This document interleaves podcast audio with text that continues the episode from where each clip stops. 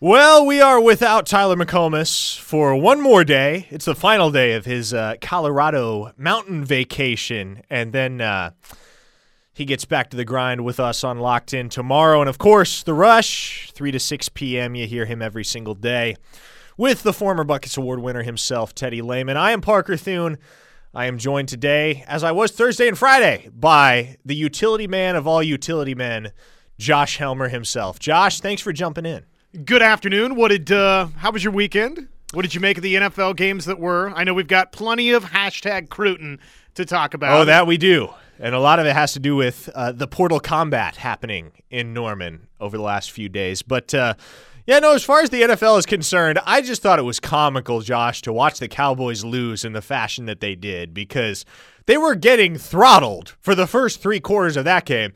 They could have just laid down and died, but they, they insisted upon losing in the most excruciating fashion imaginable, which is getting I, I, – they didn't get screwed over by the refs. That was kind of hyperbolic when Dak Prescott gave the whole post-game spiel about how the refs cost them a shot. I don't know who called a quarterback draw with fourteen seconds remaining in the game and no time. I don't know if that was a Kellen Moore special. I don't know if Dak Prescott just improvised. I don't know what the case was. The point is, it was a very ill-advised decision on the part of whoever was involved therein, and it ends up with the Dallas Cowboys season coming to a very unceremonious and abrupt end. But it did create some fantastic memes with uh you know, umpires and officials not necessarily zipping to spot the football. They just bungled the whole situation. Unbelievable that you would run a draw in that particular time and situation. After really, it was a beautiful drive up to that point to give yourself a last gasp after the Neville Gallimore penalty. Somehow you get another stop. You get the football back. But uh, alas, it goes for naught for Dallas. What about the other games? Anything else catch your eye? I mean, as you know, I'm a Bucks fan, so uh, watching Tom Brady, whom I have learned begrudgingly to love over the last couple of years, uh, watching him just discombobulate the Eagles was uh, it was somewhat cathartic for me. I I am upset that it had to come at the expense of Jalen Hurts, because what he did with that Eagles organization and a new head coach in Nick Sirianni, getting them to the playoffs this season, is pretty remarkable, and I think his future is bright there in Philly. But, uh, yeah, they, they kind of ran into a buzzsaw there in Tampa. But regardless, that is not what we're here primarily to discuss, Josh. We have to start, as you mentioned at the top, with all of the visitors this past weekend, and there were many. Obviously, Josh Conerly Junior, the five-star offensive tackle out of Washington, was, I believe, the lone official visitor from the preps trail, unless I'm just completely spacing. But uh, to my recollection, at least, he was the only official visitor from the high school ranks this past weekend. Now, really tough to get a gauge on where O U stands in that race, just because Josh Conerly really doesn't say much at all, and what he does say, he, he's very much geared toward a post-playing career as a coach, because what he does say generally amounts to a whole lot of nothing. It's, it's very much coach speak. So I don't know that O U fans should be too optimistic about j- getting Josh Conerly at this point, but it is encouraging to know that he took an official visit, and I think that indicates three things at this point in the cycle, Josh. One, he has immense respect for Bill Beedenbow. Two, Oklahoma is a legitimate option, and he's not one hundred percent sold on any of the options at his disposal currently, because you hear some buzz for Michigan, you hear some buzz for Washington, but why visit a place like Oklahoma if you're just in it for a free flight and a photo shoot, you know?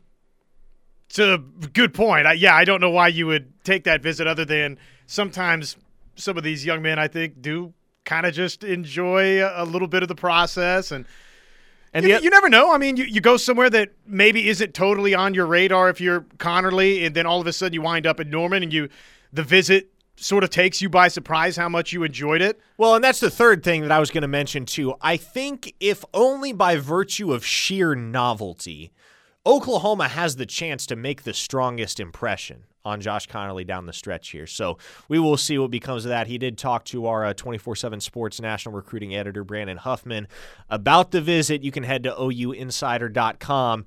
If you want the scoop on all things recruiting and transfer portal, the type of stuff that I can't say here on the air, it is fifty percent off right now, so a full year of V I P membership you can grab for less than five dollars a month. It is well worth it for all the inside information you will receive. So O U insider dot com on the twenty-four seven Sports Network. You'll also get access to every other team site across the twenty-four seven Sports brand. So as it as it pertains to the transfer portal, Josh, we know for sure Oklahoma has two commitments over the weekend, at least, in C J. Coldon, the defensive back from Wyoming, that gave his pledge to the Sooners yesterday.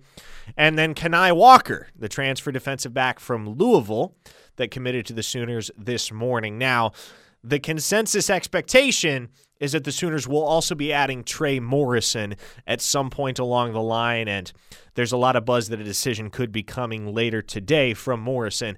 He is one of the most experienced players, Josh, in the entire transfer portal. A four-year starter at North Carolina, forty-four career starts to his name. Now, a lot of Sooner fans are going to look at his stature, five foot nine, one hundred ninety pounds, and say, well, that doesn't really fit the mold of what we're used to. But you look at what he's done at the University of North Carolina, the production that he's had both as a tackler and in coverage, you say, okay, well, regardless of what his height is, the dude can play some football. Feel like Oklahoma's adding potentially some experience in that defensive backfield. We talked about it last week. Corners, you you think going in, D J Graham, Woody Washington, sort of the two perceived starters, but anytime they can add some depth, and with the decision that Latrell McCutchin has made, which that's its own story from this past weekend, but uh, I like what they've done here in the transfer portal. I think uh, anytime you can add guys that have forty-four games experience, if Morrison makes that decision, that's huge. I don't care necessarily. Uh, obviously, if you can get the six foot two, one ninety-five variety, that for most people is going to be preferable, but it doesn't hurt my feelings one bit when you say somebody's got forty-four starts under their belt. No doubt. And, you know, they're gonna. there's always going to be fans that think they know better than the coaching staff, right? They're going to look at C J. Coldon and they're going to say, well, he played at Wyoming. How good can he be? And there are going to be people that look at Kenai Walker and say, well, he played in one game for Louisville. How good can he be? And likewise, with a guy like Trey Morrison, they're going to look at the five foot nine height and say, well, you know, his ceiling's only so high just because of his physical limitations. But I would I would hope that Brent Venables has earned the benefit of the doubt over his twenty-three seasons of coordinating defense at a very, very high level for Oklahoma and Clemson. And so, look, obviously taking a guy like Kenai Walker is, in some capacity, a shot in the dark because you don't know exactly what you're going to get. He was a mid-grade three-star recruit. He only played one game for Louisville as a freshman. The physique is tantalizing, right? six foot one, one hundred eighty pounds. So there's some optimism as to what he could be long-term, but I'm not, I'm not saying the concerns are misplaced, because I think it's fair to have questions about bringing a guy like Kenai Walker in. But I think at the end of the day, you got to trust the guy that you've handed the program off to in Brent Venables. If he wants Kenai Walker, you're just going to have to trust that he knows what he's doing and that he can make Kenai Walker an into, an, into an impact player at the University of Oklahoma. And, you know, the important thing here, Josh, is that these aren't necessarily guys that are going to be pressed into action. I expect that C J. Coldon's going to contend for a starting job, because he's that good. Make no mistake about it. sixty-seven tackles as a cornerback. ten pass breakups. ten right? pass breakups as well uh, in his twenty twenty-one season at Wyoming. So he is a guy that I would expect will push D J Graham, who is your incumbent starter opposite Woody Washington. Obviously, Woody Washington has his starting spot as good as locked down, but given his performance in the bowl game, I think it's understandable that D J Graham can expect some competition for his spot heading into the twenty twenty-two season. And look, if I'm putting money down, I'm still betting on D J Graham to trot out there as the starter week one, but it's it's kind of a relief to a certain extent, and it's it's comforting to know that you have a guy like C J. Coldon who has played a lot of football and played a lot of really good football waiting in the wings if D J Graham kind of lets that Alamo Bowl performance get to his head, and that starts to uh, drag and linger into his performance uh, in the offseason workouts and training camp and into the twenty twenty-two season. So in Coldon, you have a guy that will contend for his starting spot, and that is quality depth. Joshua Eaton's coming back.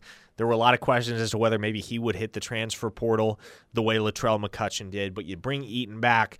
I'm told Jaden Davis is going to move to nickel, which I think is good because that's a guy that you just you need to get him out of the rat race at outside corner at a certain point if you're going to get him back to twenty nineteen form, because he exploded onto the scene as a true freshman and played really, really good football for the Sooners in that season and supplanted a lot of more experienced guys to become a starter at cornerback. He just has not been the same since. I think moving him to nickel will do him a lot of good, because I think if there's one guy that can unlock his potential, right, it's Brent Venables. And I think Jaden Davis, just with what he brings to the table in terms of his skill set, is more suited to nickel anyway. And I I don't know what's going to happen with Billy Bowman. I don't know if they maybe give him a look on offense. I don't know if they want to keep him at defensive back. I think that's going to be unclear for the next few months, at least until they get into spring practice. But I would be willing to bet Jaden Davis is your starting nickel back in twenty twenty-two. Kenai Walker, if I can circle back just for a moment, Parker? By all means. Versatile enough to play both corner and safety. It feels like there's been some discussion that maybe safety could be a possibility for him at O U. And I think it is. And I think versatility is something you always want to have in the defensive backfield. And particularly when you look at what Key Lawrence did down the stretch for the Sooners in twenty twenty-one, playing outstanding ball at both corner and safety. You look at his performance and you say, okay, let's go get more guys like that. And it doesn't matter what their recruiting ranking was. It doesn't, doesn't matter their level of experience. If we can find another guy like a Key Lawrence, let's bring him in. And maybe that's what Venables and his staff are doing with the addition of Kenai Walker. Maybe they see him as a Key Lawrence type of guy. And there are similarities physically. Obviously, like I said, just by virtue of his limited experience at the collegiate level, we don't really know what Oklahoma is getting in Kenai Walker. But if there's one guy that's qualified to project that, it's Brent Venables. And so, yeah, Kenai Walker is definitely, of the three defensive backs, Coldon and Morrison, whom, like I said, is all but assured to be a Sooner at this point. That's the one that people are going to have the most questions about, is Kenai Walker. And I'm not sure he sees the field a whole lot in twenty twenty-two, because I think there are guys that are far more experienced and far more qualified to be on the field in an immediate capacity. But long-term, he's a guy that can be an impact player, and maybe he takes the maybe he takes the long road like Justin Broiles did. Right? Justin, it took forever for Justin Broiles to make any sort of productive dent at the University of Oklahoma, but once he did, we saw in twenty twenty-one, especially down the stretch, Justin Broiles was sneaky good.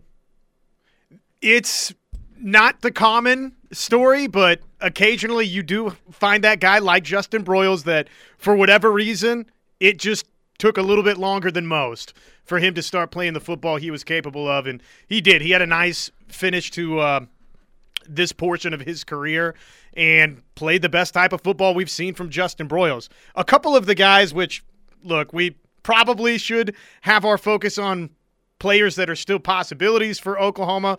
Jackson Arnold, I guess, was uh, in town too. That's and that right. Was, that twenty twenty-three was a, quarterback out of Denton Geyer. Big visit for O U, so we can talk about that in addition to Dart and Trigg. By the way, another quarterback that was in town this weekend on a visit with Oklahoma, Mabry Matuire's younger brother, Mabry. Interesting. Whom I touched on Friday, and I did not know at the time that he was going to be in on the visit, but I had mentioned at the time when Oklahoma took Mabry Matuire's commitment from Cal when he was in the transfer portal, hey, he's got a younger brother. His younger brother's going to pr- be a pretty dang good quarterback, and don't be shocked if O U enters the race for Mabry. And it looks like that's the case. At least all appearances would indicate he does not have the offer yet, but the fact that they're hosting him on a visit this early in the process would lead you to believe that Oklahoma will be a player for the younger Matuire. All right, we are just getting started here on Locked In, and obviously the two names that Josh just dropped are the names that everybody is wanting to hear intel on and where Oklahoma stands in the battle with Ole Miss for Jackson Dart and Michael Trigg. So we will touch on that coming back right here on Locked In, brought to you by Chapel Supply. Hit the Air Comfort Solutions text line with your questions or your opinions, four oh five, six five one, three four three nine. Back in a moment right here on the Ref Sports Radio Network. Back with you here on Locked In. This is the Ref Sports Radio Network. Parker Thune alongside Josh Helmer. We will hit your texts at the bottom of the hour. The Air Comfort Solutions text line is open to you, four oh five, six five one, three four three nine. But Josh, as I mentioned, we got to talk about Jackson Dart and Michael Trigg, because these are the two biggest names at this point in the portal that O U is squarely in the mix for. And the two were on campus at Oklahoma on Friday. They then moved to Ole Miss from there for a visit. And the original plan was for Ole Miss to be the first visit and Oklahoma to be the latter visit. And things switched up, and they decided to go to Oklahoma first and then close things out with the visit to Ole Miss. Now, wh- I touched on this earlier with Steely, Josh, and talked a little bit about the situation and the battle that's shaping up here between the Sooners and the Rebels for these two, which they will be a package deal. Don't get that twisted. Where one goes, there the other will go also. But Josh, what is your read on this situation, and where do you stand in terms of where you think they end up at the end of the day? I'm torn. Uh, I want to say Oklahoma. Does it matter that the Ole Miss visit was last, and that's maybe fresh on the mind? Yeah, that's what you worry about, isn't it? Because that's one of the things that you always got to pay attention to in recruiting and looking at the transfer portal. It is no different. You got to look at where a guy took his last official visit, because obviously that is the freshest impression, and in most cases the strongest. It's the same reason, Josh, why like, I'm I'm starting to express it more and more. Be wary of R. Mason Thomas and Ahmad Moten's visit to Miami on January twenty-eighth, because it looked for all the world like Oklahoma was going to be their last official visit before National Signing Day. Then the hometown school jumps in the boat and says, hey, why don't you take your final official visit to U M before you make your decision? Mario Cristobal might have the upper hand there, but as it pertains to Dart and Trigg, Josh, you look at the fact that the visits got switched around. It was very, very clear that Trigg really liked Oklahoma on the visit. You could just tell the hype video he put out, he was throwing the horns down. He was all in, right? But it was all quiet on the Western Front from Dart on social media as it pertained to the Oklahoma visit. And he's the one that posted about Ole Miss. Exactly. So, again, I think these two are a package deal through and through. I think they are going with one another. I believe they were roommates at U S C, if what I've been told is correct. So, they are as tight as can be, and where one goes, there I believe the other will go as well. But is it maybe a case of Trigg favoring Oklahoma while Dart likes Ole Miss a little better?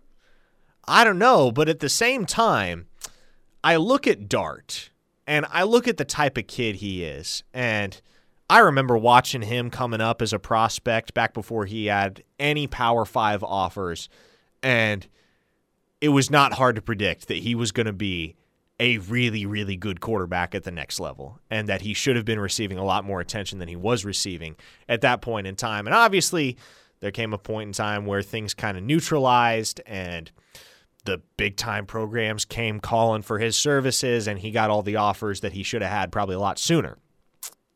Ends up at U S C. It becomes clear that Lincoln Riley would rather have Caleb Williams than Jackson Dart. Dart says, okay, I'm going to hit the road. I'm going to find a program where I'm actually wanted and valued. And Oklahoma and Ole Miss emerge as the lead contenders. My biggest thing here, Josh, is I think culturally, Oklahoma makes a lot more sense for Jackson Dart than Ole Miss, because Jackson Dart and his family, They're a Mormon family from the state of Utah, highly religious. You just get the sense that integrity and professionalism go a long way with people like that. Integrity and professionalism are not two words that you would put on the Lane Kiffin scatterboard, right? Or the Grove or Hotty Toddy, any like, of it. Oxford, Mississippi, and the Ole Miss football brand, like there are a lot of words you would use to describe them. Integrity and professionalism are not high on that list. Party would Con- be probably the yeah, first conversely, word. You look at Oklahoma under the direction of Brent Venables and his new staff. You look at what he's done the last couple days, helping his players move into the dorms. Him and Thad Turnipseed and Jeff Levy and all the guys that you would imagine would be sitting up in their offices, blowing people off and making big-time recruiting phone calls and acting like they run the joint, because they do, to be fair. But Brent Venables and his staff are getting their hands dirty and treating everybody like they're equals, in essence. And I think that kind of dynamic, that kind of vibe, y- you would imagine that'd be the type of thing that Jackson Dart would gravitate toward. Was this a visit with both where their families were also involved? Did did mom and dad come along with or no? Uh, so for Dart, mom was there, dad wasn't. Okay. I don't know about Trigg. I don't know if that's been reported, and I certainly haven't reported anything to that effect as to which members of Trigg's family were there. Uh, one of our listeners points out on the Air Comfort Solutions text line, you also wouldn't think U S C would be the place for a guy like that. That's fair, but at the same time, U S C doesn't play it in front of any fans, so it's right. a it's a pretty quiet atmosphere out there. Or at least it has been over the last few years in SoCal. So, and who knows what mom and dad want? Might be different than what Jackson Dart wants. Yeah, mom and dad can have a pretty heavy say in these things sometimes. Typically. Uh, or if, if you're looking at Devin Campbell's recruitment, sometimes it's the uncle that has a pretty significant say in the whole process. So, look, Caleb Williams isn't coming back. I think that's very clear at this point. He and O U have gone their separate ways. And, look, that's not me talking off sourced inside information. That's just – that's me purely offering my opinion at this point in time, because in the public eye, there's been no interaction and no communication between the program and Caleb Williams.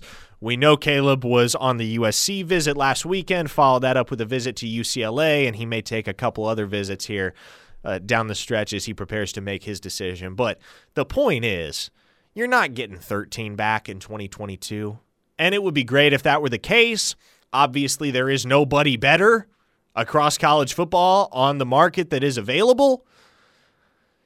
He He's not coming back. And so at this point, if I'm Oklahoma and I'm Brent Venables, you got to put all your eggs in the basket of Jackson Dart. You got to do whatever you can to get him in town.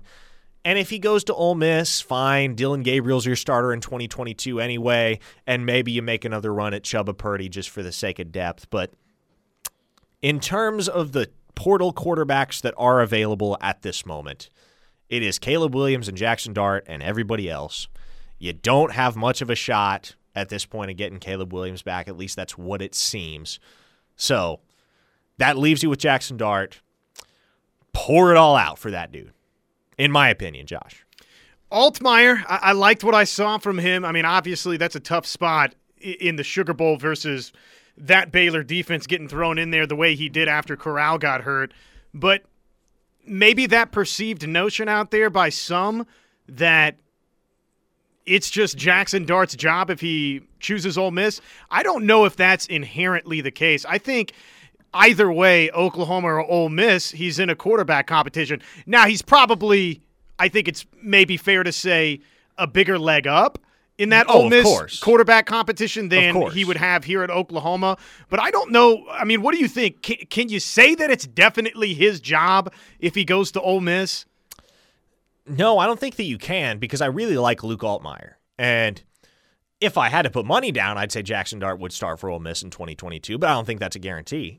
Naturally, if you look at the way things are lining up at Oklahoma, Dillon Gabriel's going to have a leg up over anybody not named Caleb Williams in that battle, just because he knows Levy's offense and he's got three years of experience as an F B S starting quarterback. So Dillon Gabriel is the type of guy that, regardless of who he's competing with, unless it's Caleb Williams, he's probably coming out with the upper hand and is probably taking the snaps to open the twenty twenty-two season.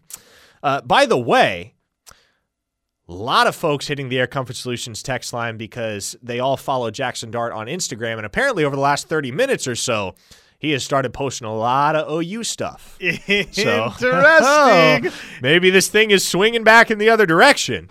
And this is the type of thing where I I wish I had more of a capacity while I was on the air to dig on this stuff, but there's only so much information you can get when you're talking on the radio for three hours at a time. So as soon as we're off the air at three p.m., or as soon as I'm off the air, you got plenty more to go, Josh. But Uh, that is typically I, how it works. It's yeah. hard to yeah. I totally mean, I'll, understand I'll, I'll dig into on. the situation and kind of figure out where things stand more reliably. But right now, man, it just seems like a coin flip between Ole Miss and Oklahoma, and that that doesn't line up with what I would have anticipated a week ago. Because a week ago, I would have figured, okay, well, if it's down to Ole Miss and Oklahoma, Jackson Dart's got to end up at Oklahoma. But and how this- big of a factor is kind of what you were alluding to earlier, that you felt maybe Trigg was really, really taken with what he saw at Oklahoma. And, and if it was by that wide of a margin for him, how much does that sway or influence maybe what Jackson Dart is thinking? Yeah. Yeah, well. Rumi could have a pretty significant say in Dart's decision as well. So we will see what becomes of that. We'll hit your ticks, your texts next. Got a little bit tongue twisted there, Josh. It's been a long. Any of your ticks, hours, we can talk about those as well. Uh, we will hit your texts on the Air Comfort Solutions text line coming up next. four oh five, six five one, three four three nine. Locked On rolls on here on the Ref Sports Radio Network. Parker Thune and Josh Helmer with you until three p.m. Stay with us. We're coming right back. Back with you here on Locked In, the Ref Sports Radio Network. Parker Thune alongside Josh Helmer. Let's go to the Air Comfort Solutions text line, four oh five, six five one, three four three nine. This hour on the Ref Sports Radio Network brought to you by Chapel Supply. Chapel supplies you. Josh, let's see what people's opinions are. By the way, a lot of people noting on the text line that J T Daniels is in the transfer portal as of this afternoon.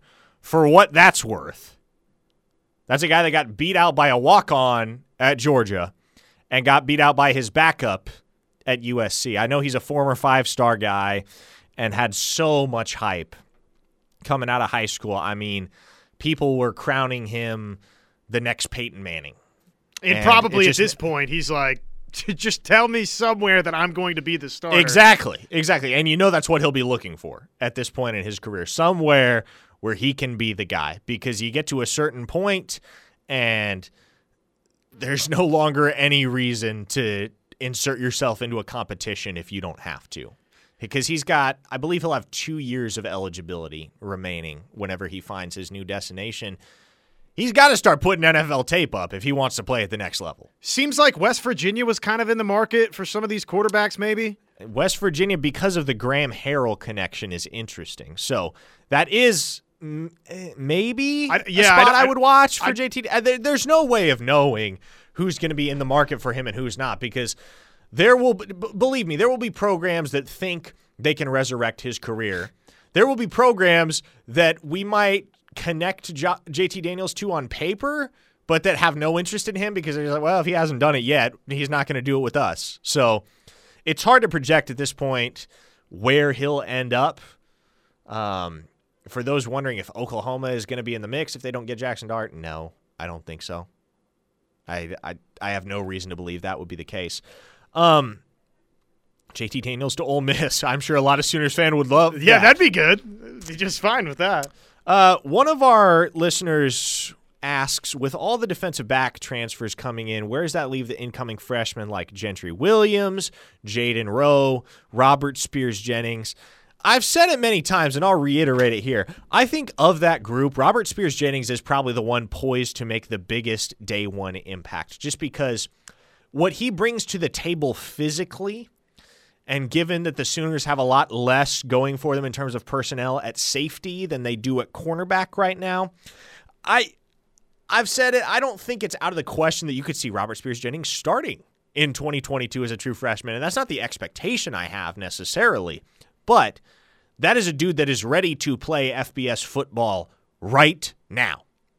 In every sense, mentally, physically, Robert Spears Jennings is ready to be a contributor at the University of Oklahoma. I like Gentry Williams and I like Jaden Rowe as prospects. I don't know if they have the same opportunity to contribute immediately. And long term, those three guys are all multi-year starters in Brent Venables' defense, you would imagine.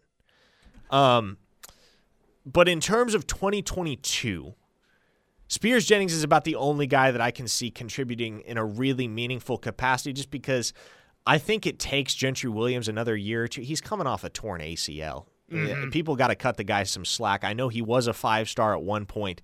The expectations can't be sky high for him, just because you have to understand, particularly for a guy playing cornerback, the explosiveness that you have to regain and the explosiveness that that position demands.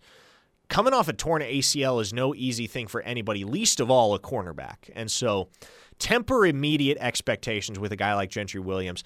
I'm interested to see positionally what Jaden Rowe becomes.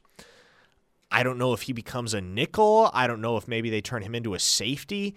He could very well become an edge rusher as well. I know that's the angle that the former staff was taking with Jaden Rowe, was turning him into an edge rusher, outside linebacker type of guy. So I think just because it's not exactly clear what role he eventually fills, um, I'm not as high on him in year one as I am on Spears Jennings.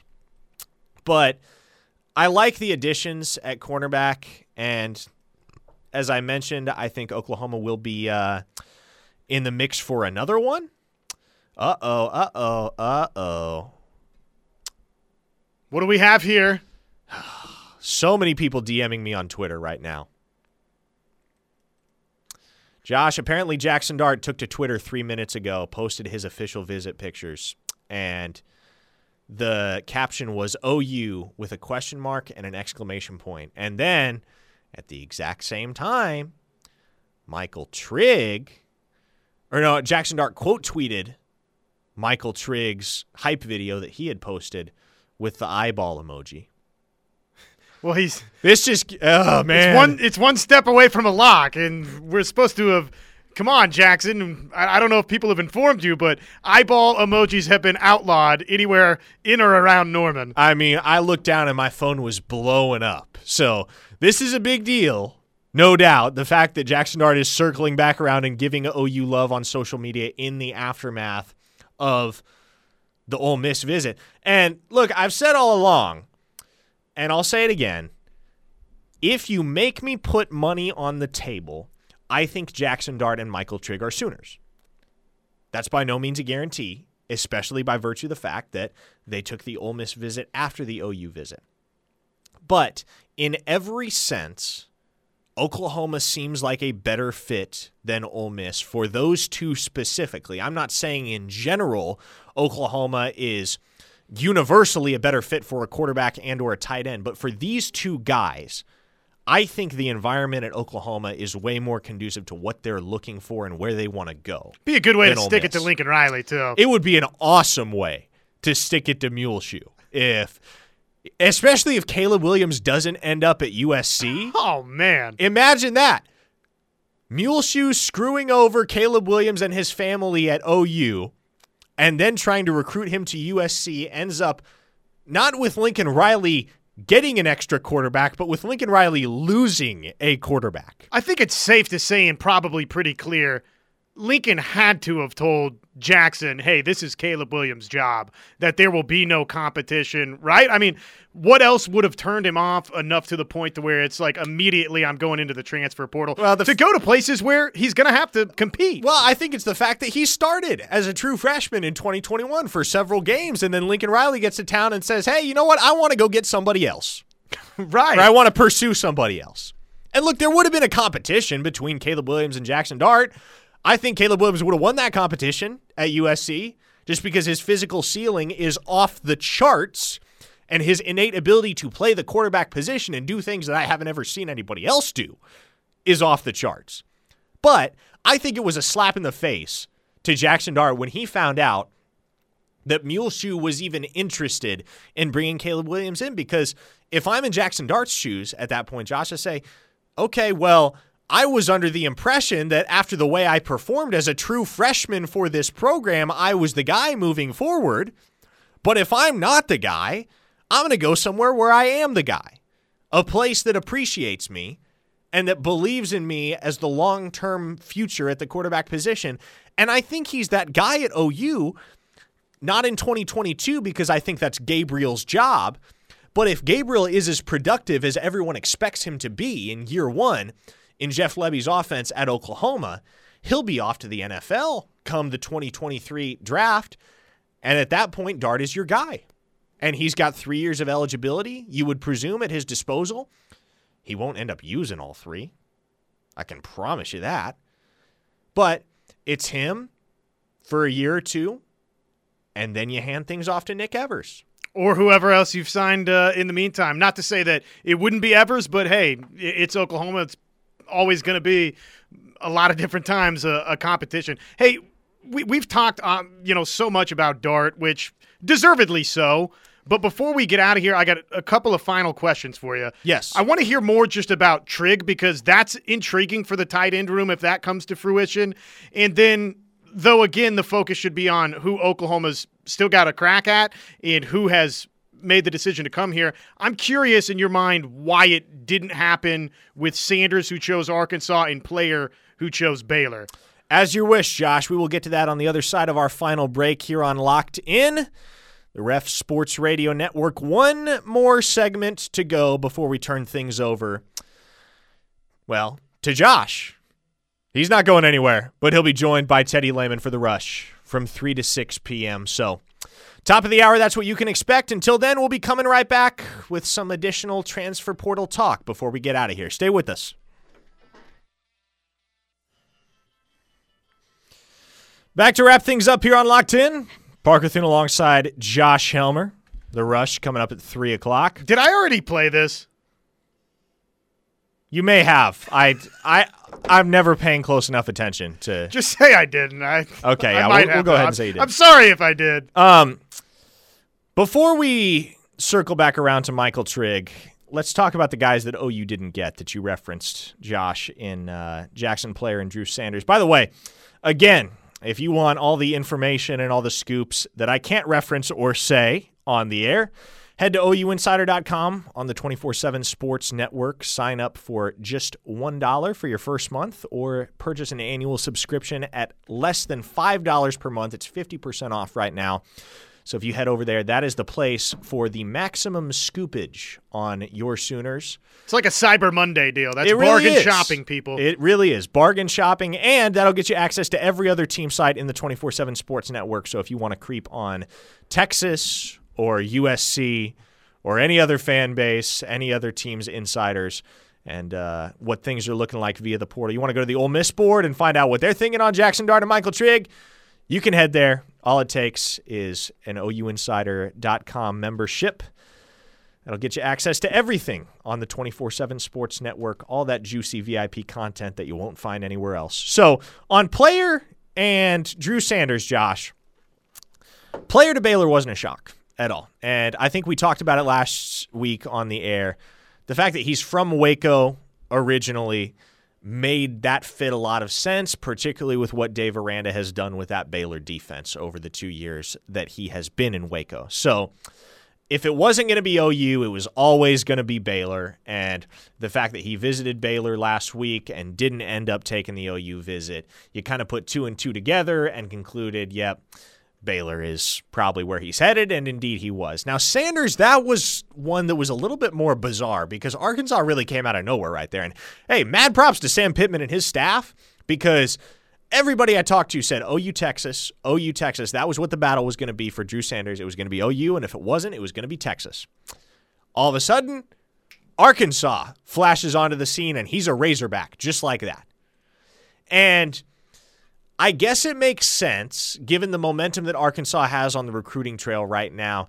It didn't make it any less head-scratching for people who were close to the situation that I spoke with. Um, it's just, and not to say it's the wrong decision or the wrong fit or that it's not going to work for Drew Sanders at Arkansas. I think there were just there were people around him who figured Oklahoma gave him a better chance to get where he wanted to go.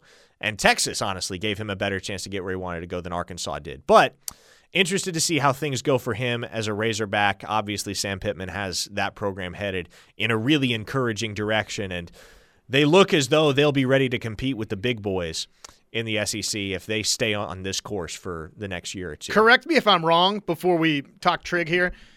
Wasn't Arkansas one of the other schools that was mentioned for player too? They were, and he visited. Uh, I I never really bought that. I know Arkansas, there was a point in time at which Arkansas felt pretty good about their chances with player, but uh, Baylor always had that little hometown flavor, you know. Uh, on Trigg, now listen, this is a guy that was a top one fifty overall recruit in the class of twenty twenty or twenty twenty-one, I can't recall offhand. But regardless, two-sport guy, had Division I offers to play basketball, so very, very high-level athlete. Athleticism is off the charts with him, and the potential of getting him in a package deal with Jackson Dart for Oklahoma, that is tantalizing on more than one front, because obviously you look at Dart as your quarterback of the future post uh, Dillon Gabriel and pre-Nick Evers. But Trigg in his own right is an outstanding football player that would contribute at a very high level and probably immediately to this Oklahoma football program. And I don't think he's a must-have. I don't think Oklahoma has a desperate need for another tight end, because you've got a pass-catching guy in Braden Willis, you've got a blocking guy in Daniel Parker, and you've got two really solid young up-and-coming freshmen in Caden Helms and Jason Llewellyn, as well as nice Jackson bonus, though, Sumlin. It?